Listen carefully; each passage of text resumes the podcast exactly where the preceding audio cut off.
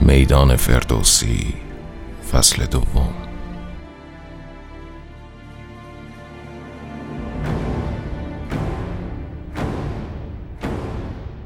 پادکستی برای معرفی و تشریح پنجاه اثر برتر در حوزه شاهنامه پژوهی.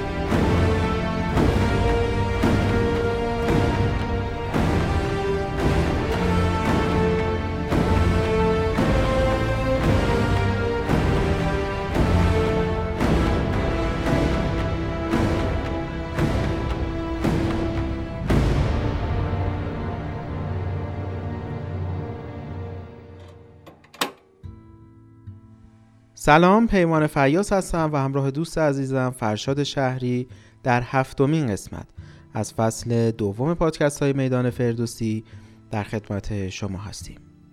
متاسفانه چندی پیش در 21 دی ماه 1401 با خبر شدیم که جناب استاد ابوالفضل خطیبی شاهنامه پژوه برجسته درگذشتند و همین مسئله باعث شد که سوگواری ما دو چندان بشه در روزهایی که مکررن. مجبوریم ویژه برنامه تولید کنیم برای همراهی با اوضاع این روزهای ایران و وقایعی که حول جنبش زن زندگی آزادی شکل گرفته. خب این بین در میان اخبار ناگواری که میشنیدیم و عادت نمی کردیم به این اخبارها متاسفانه در همین حین اخبار بسیار شوکه کننده ای شنیدیم در خصوص مرگ یکی از شاهنامه پژوهان برجسته که به قول جناب استاد سجاد آیدنلو ابوالفضل خطیبی یکی از سه شاهنامه پژوه برجسته ایران بودند. توجه بکنید که این رو بنده نمیگم که اقراق حساب بکنید. این رو سجاد آیدنلو میگه که ما تا کنون چهار تا کتاب از ایشون معرفی و تشریح کردیم. به اعتقاد سجاد آیدنلو ابوالفضل خطیبی یکی از سه شاهنامه پژوه برجسته ایران بود که البته ممکنه خیلی با نام ایشون آشنا نباشند متاسفانه. و در کتاب فروشی ها هم کتاب های چندانی از ایشون دیده نمیشه. و حتی می‌تونیم بگیم مثلا دیده نمیشه. حتی متاسفانه این رو عرض می‌کنم.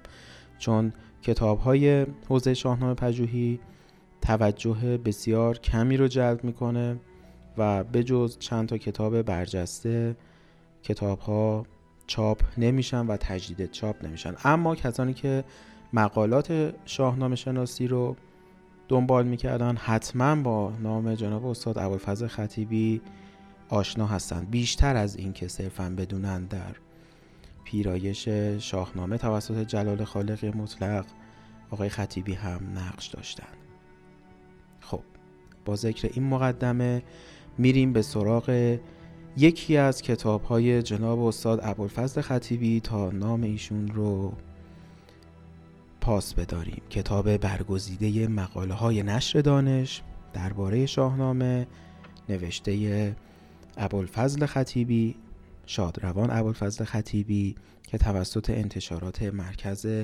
نشر دانشگاهی منتشر شده. خب در این کتاب من می‌خوام مقاله ای که جناب استاد در خصوص داستان بهرام گور و آزاد نوشتن رو خدمت شما معرفی کنم. بریم به سراغ داستان بهرام گور و آزاده که برای اولین بار هم در سیر پادکست های میدان فردوسی می‌خوایم به یک تحلیل عمیق از این داستان بپردازیم.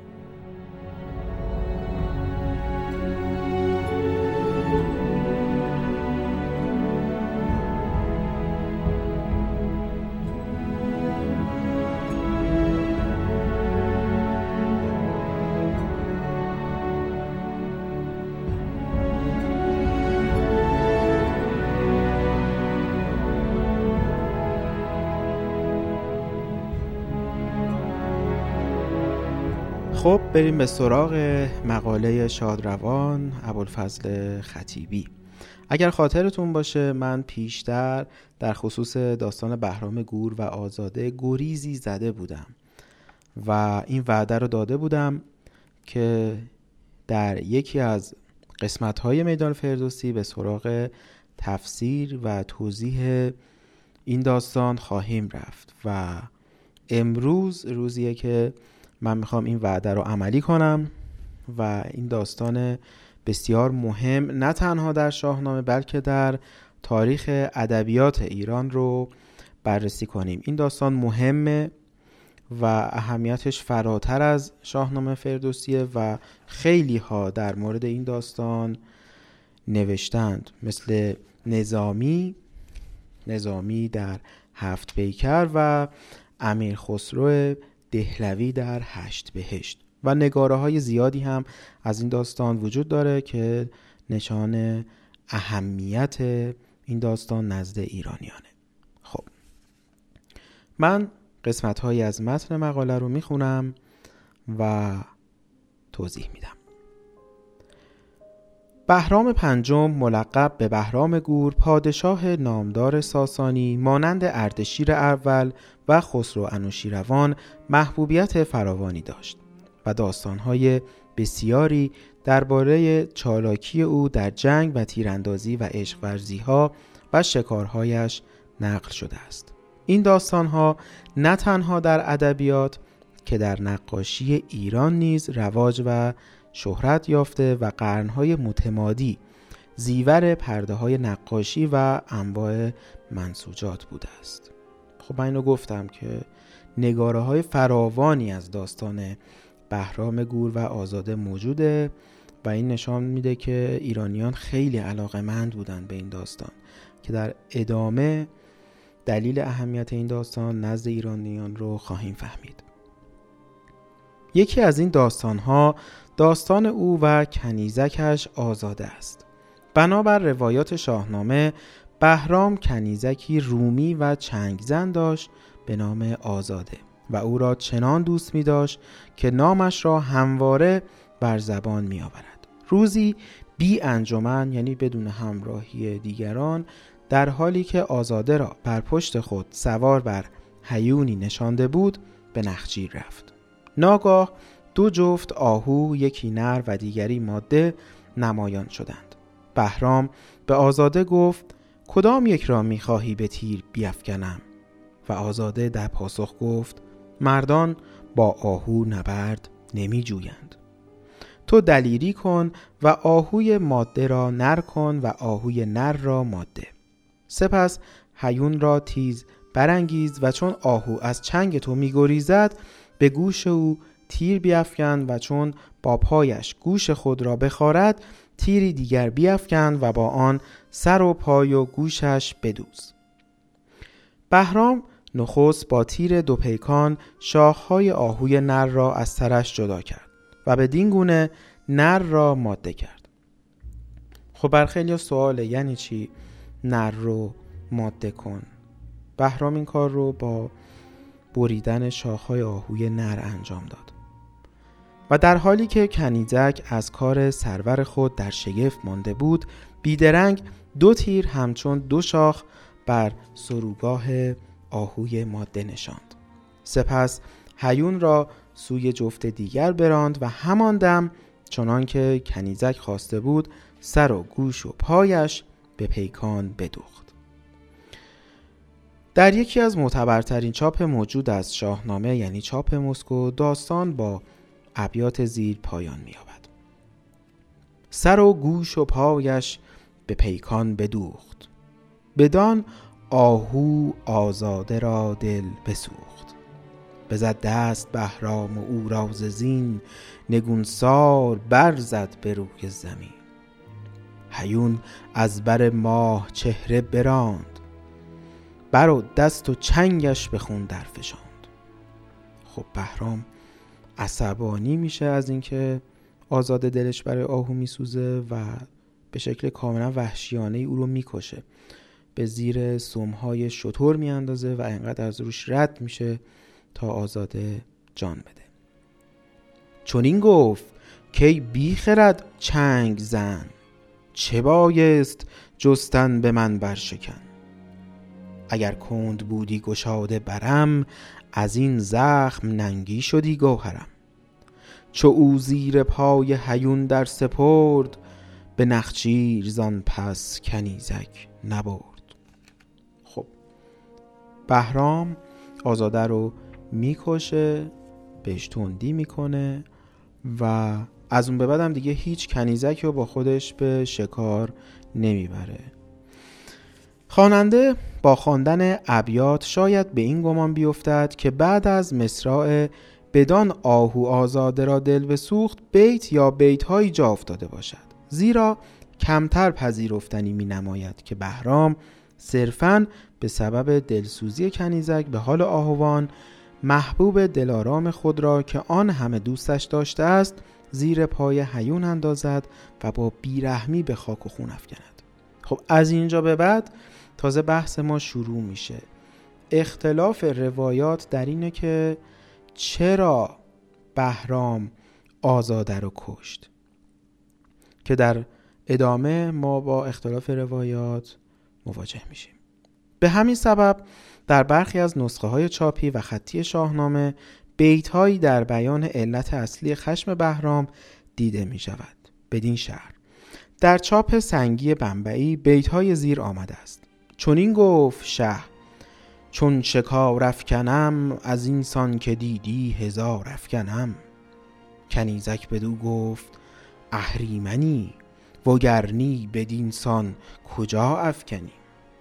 خب بسیار مهم این روایت. طبق این روایت ما متوجه میشیم که آزاده همونطور که از اسمش برمیاد شخصیت آزاده ای داشته چنگ زن بوده روحیات حساسی داشته. احتمالا می‌خواسته یه کاری بکنه که این دو آهو فرار کنن. چون درخواستی که از بهرام داشته درخواست بسیار سختیه. این که میگه نرو ماده کن و اون حالتی که میگه به اون سان این دو آهو رو بکش احتمالا پیش خوش فکر می‌کرده با این چیزی که گفتم بهرام از پسش بر نمیاد و آهوها می‌تونن فرار کنن. ولی البته بهرام از پسش برمیاد و بعد از این آزاده عصبانی میشه و میگه که تو اصلا اهریمنی. چطور دلت میاد که حیوانات رو به این شکل وحشیانه از پای در بیاری؟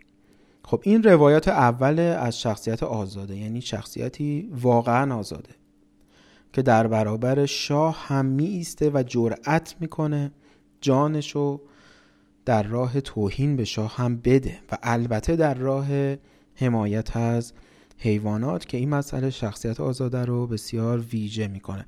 اما روایت کاملا متفاوتی از آزاده هم هست که در ادامه میاد و درباره اون هم صحبت می‌کنیم.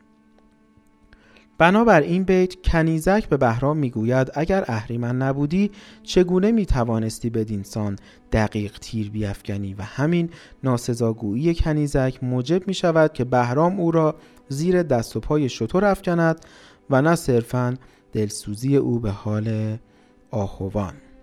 خب اینجا یه گریزی بزنیم به پینوشت این صفحه که جناب استاد از دیوید بیوار مطلبی آوردن. دیوید بیوار در کتاب جدید خود درباره مهرپرستی با استناد به این بیت می‌گوید در این داستان دو نشانه مهری دیده می شود یکی این که همانندی آشکاری میان شخصیت پادشاه شکارچی همون بهرام گور و ایزد شکارچی آین مهر دیده می شود که در اینجا در هیئت اهریمن که تیرهایش هرگز به خطا نمی رود نمود یافته است و نشانه دیگر جاری شدن نام ممنوعه اهریمن بر زبان کنیزک است.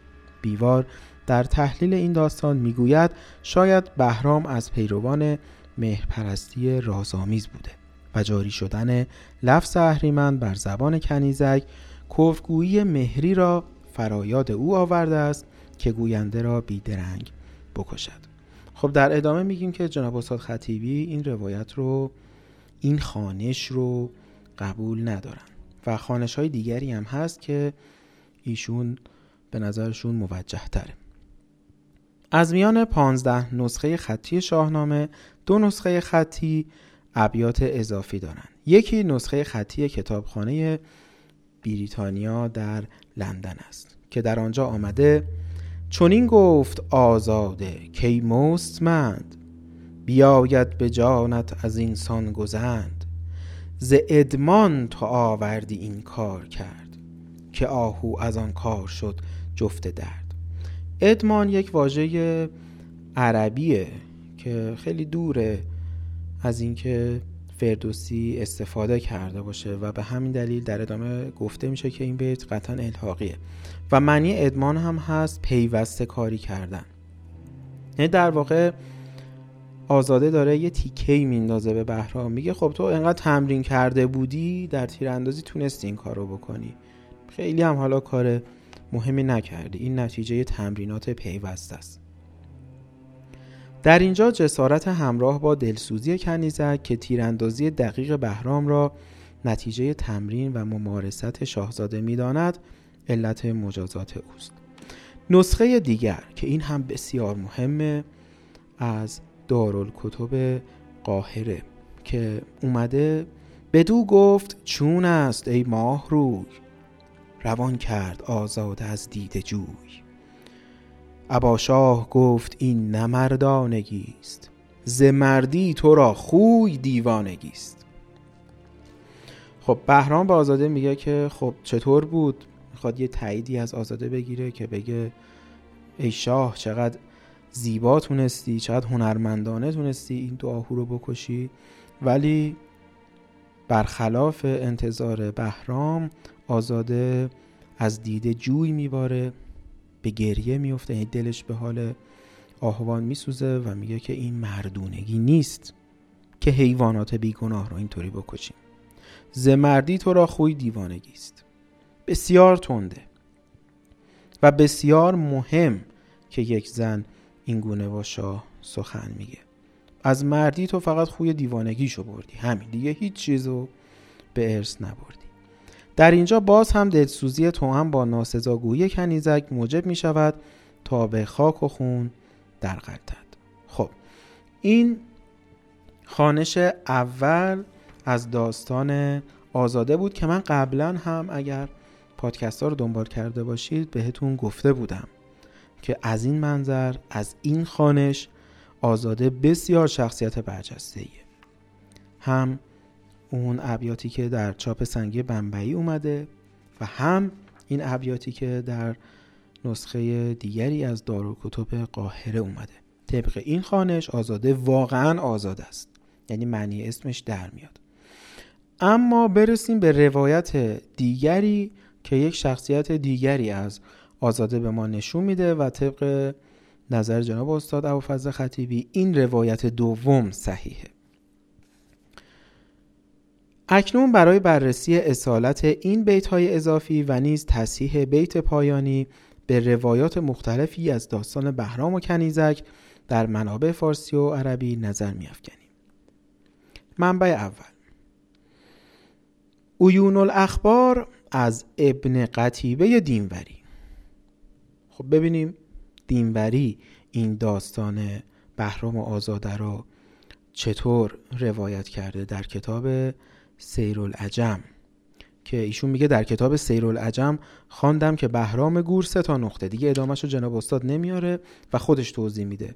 میگه که در این کتاب داستان مانند شاهنامه روایت شده و در پایان آن آمده است پس بهرام کنیزک را به زمین افکند و به دو گفت تو بر من سخت گرفتی و خواستی ناتوانی مرا آشکار کنی.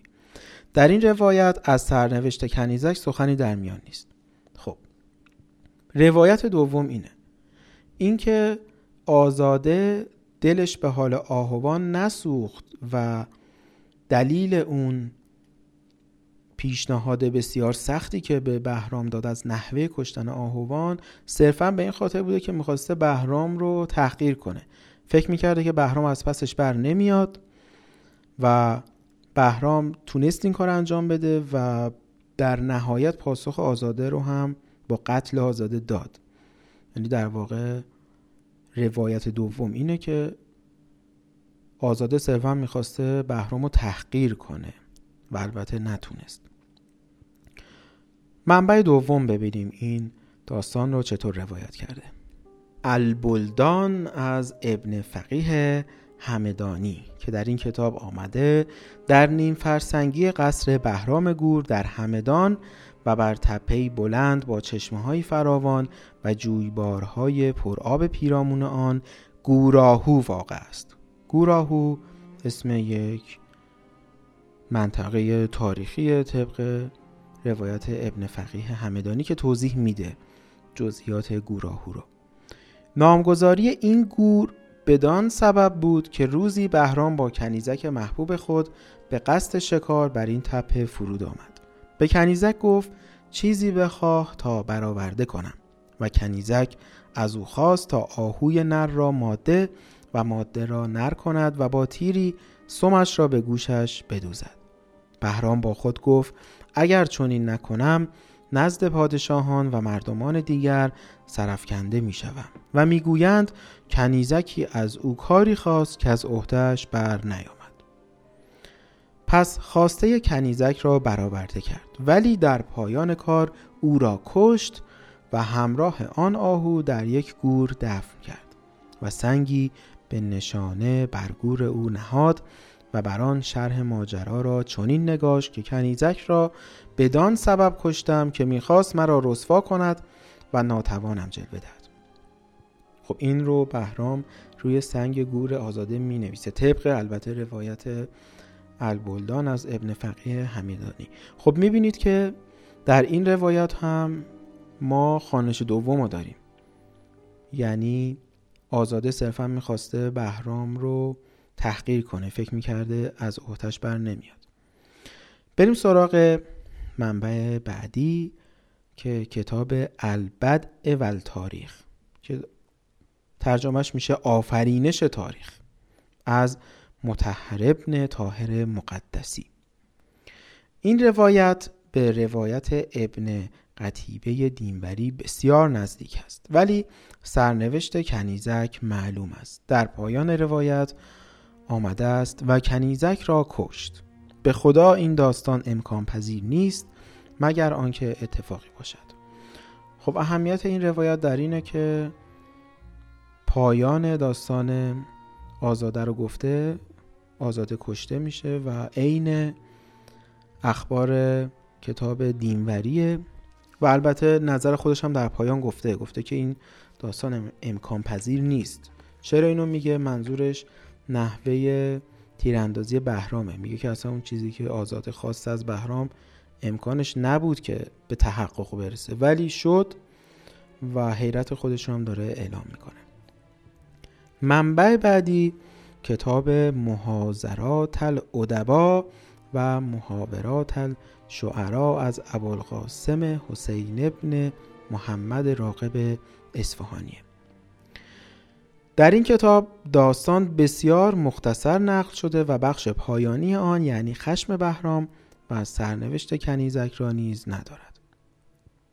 کتاب بعدی نهایت العرب فی اخبار فرس و العرب در این روایت مانند روایت سعالبی که در ادامه روایت سعالبی هم میاد. کنیزک آزادوار نام دارد. خب تو این منبع اسم کنیزک آزاده نیست آزادواره. آغاز داستان مانند شاهنامه و منابع دیگر است ولی در پایان آن چنین آمده است. آنگاه کنیزک را با وجود افراط محبت به زیر انداخت از خشم این چنین تکلیفی. چه اگر از عهده به در نیامدی و تفسی نتوانستی نمودن تفسی یعنی از دشواری و تنگی به در آمدن. یا اگر نمی‌تونست از دشواری انجام این کار به در بیاد آر بدو بماندی. دیگر آن جاریه را با خود مصاحبت نکرد. خب طبق این روایت آزاده رو نمی‌کشه فقط دیگه نمیاره. می‌رسیم به روایت بعدی از کتاب معروف سعالبی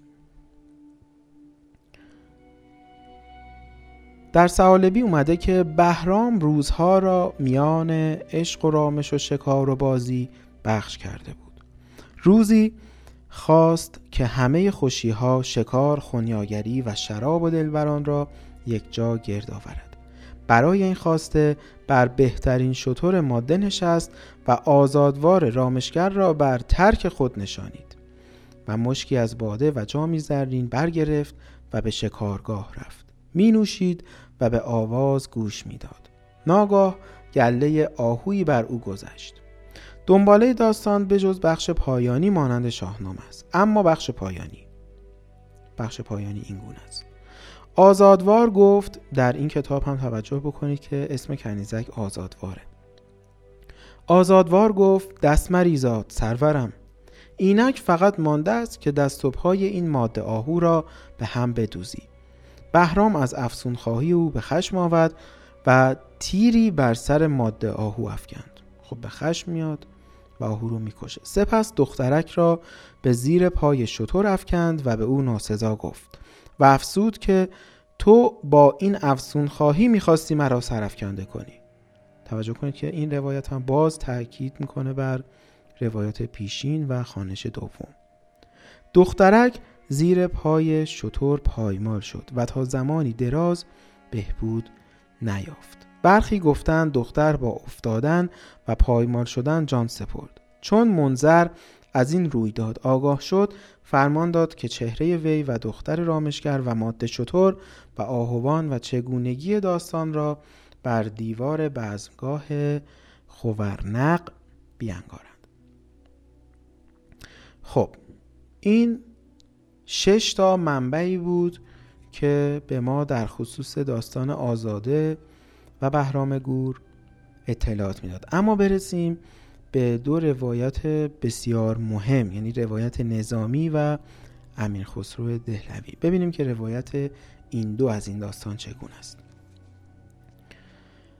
هفت پیکر از نظامی گنجوی.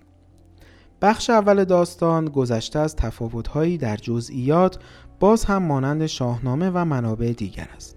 برخی از این تفاوتها عبارت است از الف در روایت فردوسی بهرام بر حیون سوار است ولی در روایت نظامی بر اشقر اشقر میشه اسب سرخیال در شاهنامه حیون غالبا به معنی شطور و گاهی اسب آمده است. اما در روایت فردوسی حیون شطور است نه اسب. زیرا روی مهرها ظروف فلزی و سرامیکی جامهای مینا کاشیها و منسوجات منقوش به تصاویر این داستان بازمانده از اواخر دوره ساسانی و اوایل دوره اسلامی و نیز برخی نسخه های کهن شاهنامه همه جا نقش شطور دیده می شود. ب. در روایت نظامی کنیزک سوار بر اسبی دیگر همرکاب بهرام است ولی در روایت فردوسی بر ترک او نشسته است خب این روایت فردوسی نشون میده که بهرام چقدر آزاده رو دوست داشته که به جای اینکه آزاده سوار بر یک اسب دیگری همراه بهرام بیاد ترک بهرام نشسته تا بهرام رو به آغوش بکشه جیم در روایت نظامی درخواست اولیه کنیزک که بهرام آهوی نر را ماده و ماده را نر کند نیست. بخش دوم داستان در روایت نظامی به کلی با روایت شاهنامه متفاوت است بدین شهر. هنگامی که بهرام از کنیزک که در این روایت نامش فتنه است می‌پرسد مهارتش را در تیراندازی چگونه می‌بیند؟ کنیزک گفت پر کرده شهریار این کار کار پر کرده کی بود دشوار؟ یعنی خب این کار رو زیاد انجام داده. هرچه تعلیم کرده باشد مرد گرچه دشوار شد بشاید کرد. رفتن تیر شاه بر سم گور هست از ادمان نه از زیادت زور. گفتم ادمان یعنی تمرین پیوسته. خب اینجا نظامی همون روایت رو تاکید می‌کنه که آزاده باز تنه می‌زنه میگه خب تمرین زیاد کردی. هنر خاصی نداشتی این اثر تمرین زیاده. پر کرده شهریار این کار. کار پر کرده کی بود دشوار؟ پس بهرام به سبب گستاخی کنیزک که گفتیم در این داستان در داستان نظامی نام کنیزک دیگه آزاده نیست. اسمش فتنه هست. پس بهرام به سبب گستاخی کنیزک بر او خشم گرفت و او را به دست یکی از سرهنگان خود سپرد تا فتنه بارگاه دولتش را بکشد. سرهنگ آن پریچهره را به خانه خیش برد و چون خواست او را به قتل آورد او تذرع کنان گستاخی خود را به بازیچه دیو نسبت داد. و از سرهنگ خواست تا از سر خون او برخیزد. سرهنگ را دل به حال کنیزک بسوخت و چون چشمش به هفت پار لعلی افتاد که آن سنم پیش او نهاده بود از کشتن او دست کشید و اجازه داد تا در نهان به زندگی خیش ادامه دهد. از اینجا به بعد خیلی جذاب میشه داستان نظامی. کنیزک هر روز گوسالهی بر دوش می نهاد و پس از پیمودن شست پله او را به بام کوشک می برد و باز می گردان. و این کار را تا سه سال ادامه داد در حالی که گوساله به گاوی تنومند تبدیل شده بود خب کنیزک یا همون فتنه گوساله رو به دوشش می‌ذاره و شست تا پله میره بالا تا به بام کوشک برسه و این کار رو سه سال ادامه میده و دیگه گوساله هم یک گاو شده و باز هم کنیزک می‌تونه این کار رو انجام بده. یعنی گاو رو می‌ذاره رو دوشش و شست پله می‌بره بالا. در این زمان کنیزک از سرهنگ خواست تا بهرام را به کوشک خود دعوت کند تا او هنر خود را به او بنمایاند. بهرام چون کار کنیزک بدید شاه گفت این نزورمندی توست بلکه تعلیم کرده ای ز نخوست اندک اندک به سالهای دراز کرده ای بر طریق ادمان ساز. خب ببینید اینجا بهرام همون جوابی رو میده به کنیزک که کنیزک سالهای پیش به بهرام داده بود. بهرام آهوان رو می‌کشه خیلی هنرمندانه و کنیزک بهش میگه که این اثر تمرین های پیوسته است. سالها بعدم وقتی که کنیز پس از سه سال تمرین می‌تونه یک گاو رو دوشش بذاره و از پله ببره بالا شاه هم همینو میگه. میگه خب تو هنر نکردی سه سال تمرین کردی. این اثر ادمانه همون تمرینه. یعنی جواب خودش رو به خودش برمیگردونه. البته اینجا نمی‌دونه که این کنیز همونه. فکر می‌کنه که فتنه یا همون آزاده کشته شده. این فکر می‌کنه که این اصلا یک شخص دیگریه. ولی در ادامه داستان متوجه میشه که این شخصی که داره گاف می‌بره بالا همون فتنه یا آزاده است. کنیزک چون این پاسخ داد. سجده بردش نگار سیمندام با دعایی به شرط خیش تمام. گفت بر شه قرامتی است عظیم. گاو تعلیم و گور بی تعلیم. من که گاوی برآورم بر بام جز به تعلیم بر نیارم نام. چه سبب چون زنی تو گوری خورد نام تعلیم کس نیارد برد؟ بسیار زیباست این ابیات آزاده و نشون میده که همچنان گستاخه. میگه که خب من که دارم یک گاویو می‌برم بالا اسمش میشه تعلیم اسمش میشه تمرین. اما تو که یک گور کوچیکی رو می‌زنی که در برابر این گاو اصلا جسته ای نداره هیچ کس نمی‌تونه به تو بگه که این به خاطر تعلیم تو بوده به خاطر تمرین تو بوده. بهرام با شنیدن این سخنان کنیزک تشنیع ترک خود بشناخت. تشنیع یعنی بدگویی. یعنی فهمید این همونه. و با محبوب قدیم بر سر مهر آمد و در کنارش گرفت و عذر انگیخت. خب این روایت نظامی بود که بسیار هم زیبا بود. برسیم به روایت بعدی از هشت بهشت امیر خسرو دهلوی. در این منظومه داستان بهرام و کنیزک متأثر از داستان هفپیکر نظامی است. هنگامی که بهرام از کنیزک می‌پرسد هنرش در تیراندازی چگونه بود پاسخش داد ماهنوش لبان کی کمال تو عقد بند زبان. این هنر قدرت خداوندی. جادویی بود نی هنرمندی. کلک تیرت به راستی آن کرد که در اندیشه راست نتوان کرد. خب طبق این روایت آزاده به بهرام میگه که خب این اصلا جادویی بود. این اصلا کار خدا بود کار تو نبود. پس اصلا تو هنری به خرج ندادی چون کار خدا بود. لیک زانجا که راست اندیشیست دستها راز دستها بیشیست باز اینجا تیکه دیگه میندازه میگه که خب دست بالا دستم زیاده از تو بهترم می‌تونه باشه. کانچه زین کرده هات نقض نمود نیز از این نقض تر تواند بود. خب کار تو خیلی نقض بود. خیلی حیرت انگیز بود. اما از این نقص هم می‌تونست باشه و احتمالا کسانی هستن که بهتر از تو تیراندازی می‌کنن. سپس بهرام بر کنیزک خشم می‌گیرد و او را از مرکب فرو میاندازد و یکی و تنها در بیابان رها می‌کند. کنیزک با رنج بسیار خود را به خانه دهقانی میرساند که مردی خرد پرورد و آزموده است و دانشهای طبیعی و ریاضی و فلسفه نیک می‌داند. او را به فرزندی میپذیرد و هنرها میآموزد.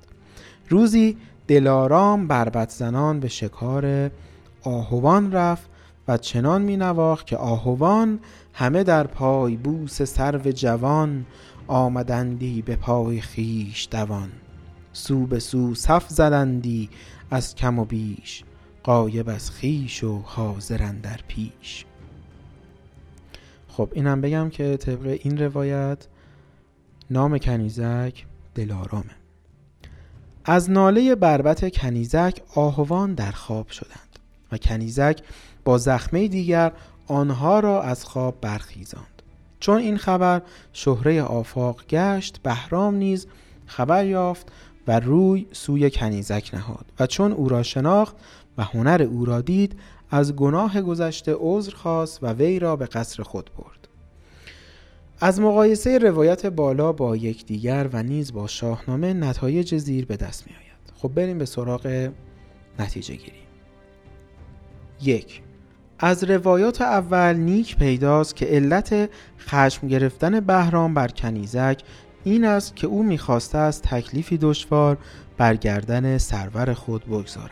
تا او از عهده بر نیاید و سرفکنده شود و همین علت با بیانی دیگر در روایت فردوسی نیز آمده است. چون این گفت که بیخرد چنگ زند چه بایست جستن به من برشکن خب این بیت نشون میده که بهرام هم این دریافت رو از خواسته آزاده داشته که می‌خواسته ای کاری بکنه که شکست بخوره.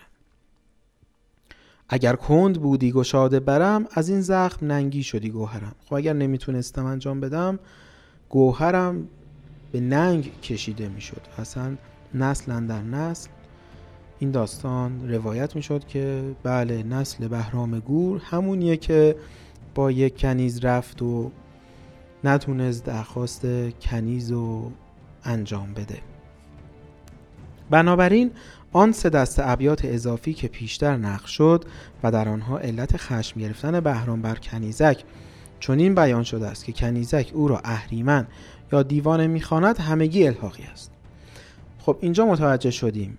جناب استاد ابوالفضل خطیبی خانش دوم رو میپذیرند.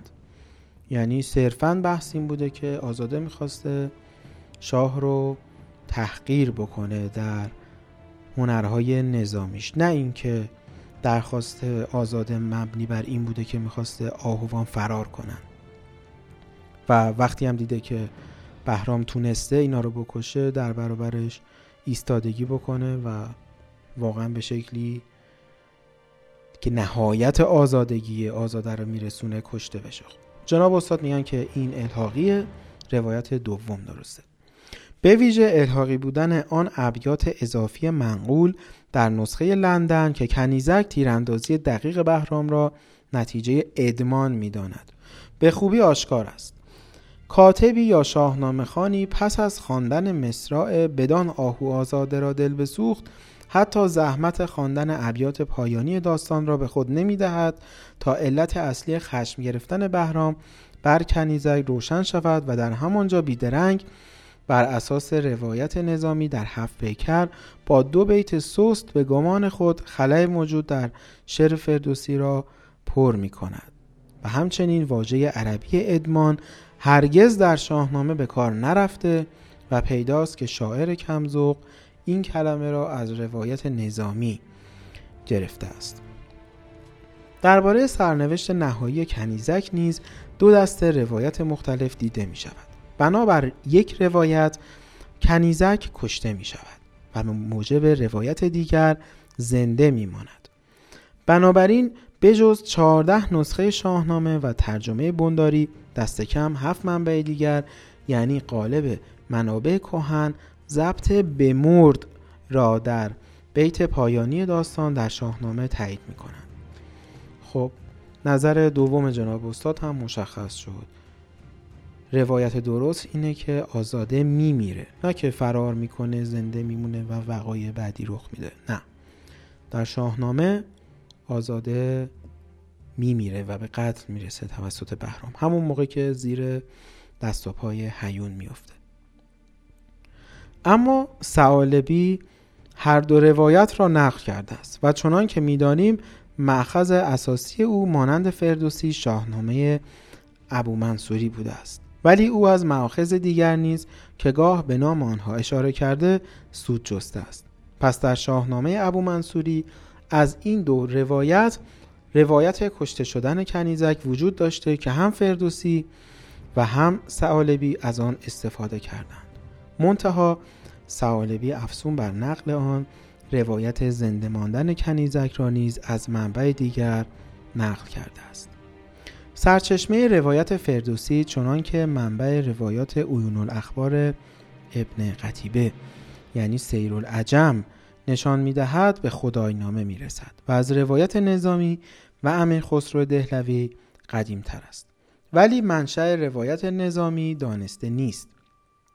آیا نظامی از منابعی بهره برده که به دست ما نرسیده است یا اینکه بخش دوم این داستان ساخته ذهن خیال پرداز و خلاق اوست؟ افزون بر منابع مکتوب روایات گوناگونی از داستان بهرام و کنیزک در فرهنگ مردم ایران نیز رواج دارد که همگی از روایات نظامی در هفت پیکر سرچشمه می‌گیرد نه از فردوسی. در این روایات بنمایه اصلی قصه این مسئله مشهور است که این مثل همچنان در امروز هم کاربرد داره. مثل اینه کار نیکو کردن از پر کردن است. تکرار می‌کنم کار نیکو کردن از پر کردن است. نخست کنیزک در پاسخ این پرسش بهرام که مهارتش در تیراندازی چگونه است این مثل را می آورد و در آخر قصه این بهرام است که پس از دیدن صحنه کنیزک که گاو را بر دوش می‌برد همین مثل را به کار می‌برد. این مثل منبعث از این بیت نظامی در همین داستان است که پیشتر نقل شد. گفت پر کرده شهریار این کار کار پر کرده کی بود دشوار؟ که از همین بیت می‌رسیم به مسئله معروف کار نیکو کردن از پر کردن است. خب بحث جناب استاد خطیبی پیرامون این مقاله همینجا به پایان می‌رسه و امیدوارم توجه کرده باشید که برای یک داستان به ظاهر کم اهمیت در شاهنامه که چند صفحه بیشتر نیست و احتمالا خیلی از ماها عبور می‌کنیم تا به مطالب دیگه و داستانهای دیگه برسیم اما جناب استاد نشون میدن که یک مصحح باید تمام تاریخ ادبیات ایران رو جستجو کنه.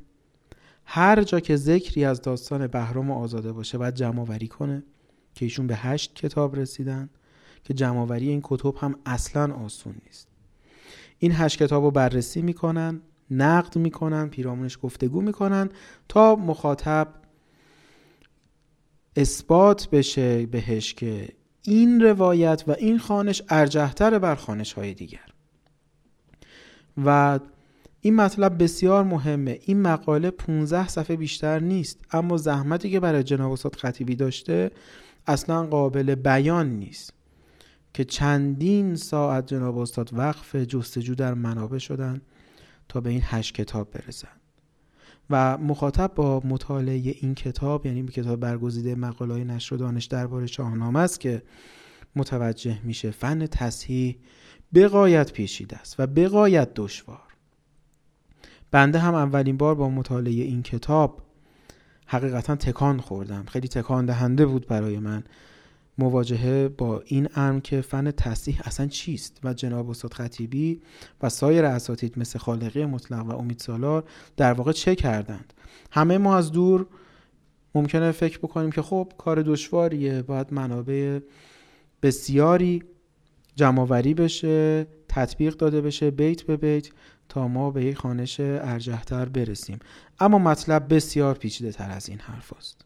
و این کتاب این رو اثبات می‌کنه که فن تصحیح چقدر پیچیده است و هر مخاطبی به نظر من با مطالعه این کتاب احساس حقارت می‌کنه در برابر دانش وسیع جناب استاد خطیبی و احاطه‌ای که ایشون بر تاریخ ادبیات ایران داشتند خب ما بسیار خوشبختیم که در زمانه زندگی می‌کنیم که این اساتید هستند و از گنجینه دانش بیکرانشون بیدریق ما رو هم بهرهمند می‌کنن. ما پیش از این از جناب استاد خطیبی یک مقاله دیگر هم معرفی کرده بودیم و اون تفسیر جناب استاد خطیبی از داستان رستم و سهراب بود که اون هم تفسیر بسیار متفاوت و دقیقه بود. در اپیزودی که مربوط می‌شد به کتاب فردوسی و شاهنامه سرایی که به سرپرستی اسماعیل سعادت جمع شده بود اون کتاب. خب اما قبل از اینکه این اپیزود رو من می‌خوام به پایان ببرم و بدرود بگم می‌خوام از شما دعوت بکنم که یک فایل دوازده دقیقه‌ای از بخشی از کلاس های درس گفتار جناب استاد ابوالفضل خطیبی رو با هم گوش بکنیم چون موضوعش مرگه و لحنی که بیان میشه لحنی که جناب استاد در صحبت می‌کنن کاملا حالت درد و دل داره. جناب استاد خطیبی دارن در مورد مرگ صحبت می‌کنن. اندوهگینن. مشخصه که آگاهانه دارن در خصوص مرگ صحبت می‌کنن. چون می‌دونستن که بیماریشون شدیده و در آینده نزدیک به احتمال زیاد از دست خواهند رفت. این رو نوشته دوستانشون هم میگه. دوستانی که اکنون دارن برای ما از جناب استاد خطیبی میگن در نوشته هاشون هست که خودشون می‌دونستن که آخرای عمرشونه و خیلی دوست داشتن یه سری از کارهاشون رو به پایان ببرن. این دوازده دقیقه برای من بسیار تکان دهنده بوده. در خصوص مرگ صحبت می‌کنن و نظرشون رو در مورد مرگ میگن. و همین که لحن درد و دل داره بسیار جالبه و امیدوارم که مورد استفاده شما قرار بگیره. بنده همینجا همراه دوست عزیزم فرشاد شهری بدرود میگم و از شما دعوت می‌کنم که این دوازده دقیقه رو با صبوری و تحمل بشنوید. که کس در جهان جاودانه نماند به گیتی به ما جز فسانه نماند. خب این بیت خیلی معروفیه از بیتای نمونه. این باز هم ما داریم که جهان افسانه است. دروغه. ببینید در آغاز شاهنامه در دیباچه که وقتی راجع به کتاب خودش فردوسی صحبت می‌کنه میگی فسانه نیست. توجه کنید یعنی دروغ نیست.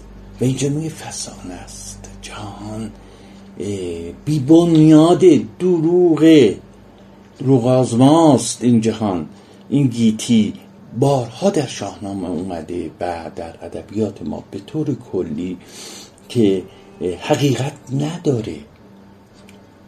غیر واقعیه از گذشته های دور در یونان باستان و ایران باستان متوجه شدند که این جهان اعتباریه اصلی نیست. اصلی این جهان جای دیگری است. خب مثلا یه جا گفته که جهان سر به سر چون فسانه است و بس. یا یه جای دیگه در پادشاهی انوشیروان این به فوق العاده است که گیتی فسانه است و که گیتی فسانه است و باد. چو خوابی که بیننده گیرد به یاد. وقتی که با باد عطف میشه یعنی گذرا آنقدر با شتاب میگذره که اصلا حقیقتی از آن پیدا نیست. سریع رد میشه و می‌رود.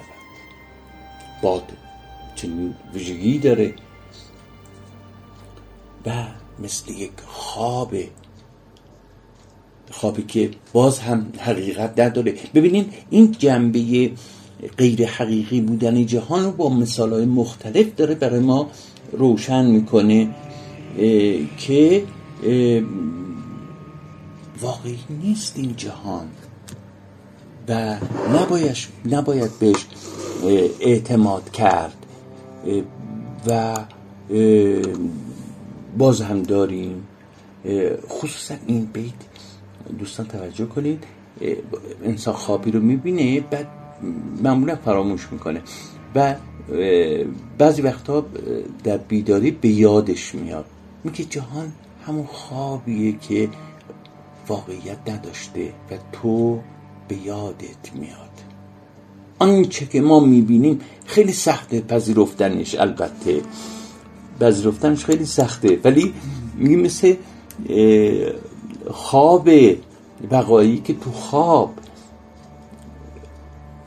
آدمی می‌بیند و در بیداری به یادش میاد. بله چو خوابی که بیننده گیرد به یاد که کس در جهان جاودانه نماند بگیتی به ما جز فسانه نماند.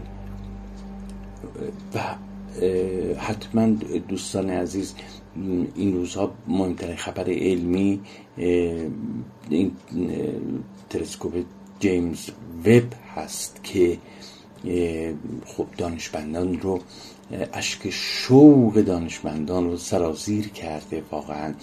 وقتی که من نگاه می‌کردم و حتما هم شما دیدین که زمین زمینی که ما درش زندگی می‌کنیم در مقابل عظمت هستی مثل یک دانی شن. اون رئیس ناسا گفته بود به بایدن داشت توضیح می‌داد. گفت که این قسمتی که ما عکس گرفتیم که خب زاران کهکشان درش هست. کهکشان. تازه مرکب از منظومه ستارگان و بعد این منظومه ها متشکل از ستارگان و بعد ستارگان سیارات و بعد بعد شما عظمت هستی رو نگاه کنید. وقتی که میگه که جهان فسانه است در مقابل این عظمت هستی که زمین عددی نیست. بعد من یاد این بیت عطار افتادم. واقعا دوستان این شاعران بزرگ ما عارفان بزرگ ما مثل عطار و مولوی و دیگران از کجا میفهمیدن واقعا؟ دقیقا همین جمله رئیس ناسا رو عطار 800 سال پیش گفته. توی دو بیت میگه که زمین یا جهان.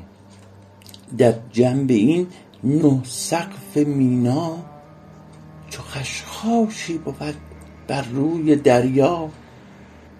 ببین تا تو از این خشخاش چندی سزد گر بر بروت خود بخندی. بروت یعنی سبیل. یعنی در سبیل خندیدن. سبیلا نشانه غرور و مردانگی بود دیگه. میگو حالا توی که این سبیلای چاق داری و فکر می‌کنی کسی تو این هستی هستی؟ شما نگاه کن. تازه خود این جهان مثل دانی خشخاشه بر پهنی این دریا. بعد حالا از این خشخاش تو چی هستی؟ خب ببینید واقعا از کجا چنین درکی رسیده بوده عطار؟ خب واقعا دنیا افسانه است. یا به تعبیر شاعر عزیز من این موارد که پیش میاد من یاد برحال شاملو میافتم و دوستانم ممکنه که خیلی اعتقادی به شاملو نداشته باشن. ولی خب من به یاد اون شعر در آستانه افتادم که یکی از بهترین شعرهای شاملوه و یه مقالی هم راجع به همین نوشتم با عنوان در آستانه در آستانه. که در یاددامی شاملو چاپ شده. اگر دوستان قبلا فکر می‌کنم بانو اسماعیل زاده در کانال تلگرامی من گذاشته دوباره هم خب لطف کنن. اگر دوستان علاقه من باشن این شعر رو بخونن شعر بینظیری من. و در اینجا میگه که ما خاطره بیش نیستیم. به خاطره خاطره ای از ما فقط باقی میمونه. من دوست دارم این شعر رو بخونم. خب شاهنامه می‌خوانیم ولی در کنارش به حال شعرهای دیگه از ادبیات غنی این سرزمین هم یادی می‌کنیم. بله. باید استاد و فرود آمد بر آستان دری که کوبه ندارد چرا که اگر بگاه آمده باشی دربان به انتظار توست و اگر بیگاه به در کوفتنت پاسخی نمی آید کوتاه است در پسان به که فروتن باشی. سزد گر بر بروت خیش بخندی. آینه نیک پرداخته توانی بود آنجا تا آراستگی را پیش از درآمدن در خود نظری کنی. هرچند که قلقله آن سوی در زادی تبهم توست نه انبوهی مهمانان که آنجا تو را کسی به انتظار نیست که آنجا جنبش شاید اما جنبنده در کار نیست. نه ارواح و نه اشباه و نه قدیسان کافورینی به کف نه افریتان آتشین گاف سر به مشت نه شیطان بهتان خورده با کلاه بوغی منگول دارش نه ملغمه بیقانون مطلق های متنافی. تنها تو تنها تو. آنجا موجودیت مطلقی موجودیت محض. چرا که در قیاب خود ادامه میابی و قیابت حضور قاطع اعجاز است. کسی که در قیاب خودش ادامه پیدا نیست ولی ادامش هست خاطرش هست. گذارد از آستانی ناگزیر تصویر رو نگاه کنیم. دوستان تصویر وهمناکی از جهان و هستی و انسان و غیر واقعی و یک جهان دیگری خلق می‌کنه برایمون. گذارد از آستانه ناگزیر فرو چکیدن قطری قطرانی است در نامتناهی ظلمات. دریغا ای کاش ای کاش قضاوتی قضاوتی قضاوتی در کار در کار در کار می بود. شاید اگر توان شنفتن بود پژواک آواز فرو چکیدن خود را در تالار خاموش کهکشان های بی چون حرست آوار دریغ بی شنیدی رست نامآواست چیزی آوار میشه. کاشکی کاشکی داوری داوری در کار در کار در کار در کار. اما داوری آن سوی در نشسته است. بیر دای شوم غازیان. ذاتش درایت و انصاف. هیئتش زمان. و خاطرت.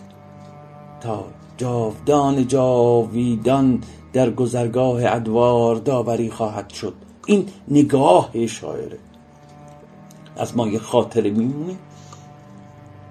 در این تالار کهکشان های بی خورشید مثل یه قطره فرو میچکیم و این خاطره ماست که داوری میشه. خب این شعر طولانیه. دوستان خودشون بخونن و لذت ببرن.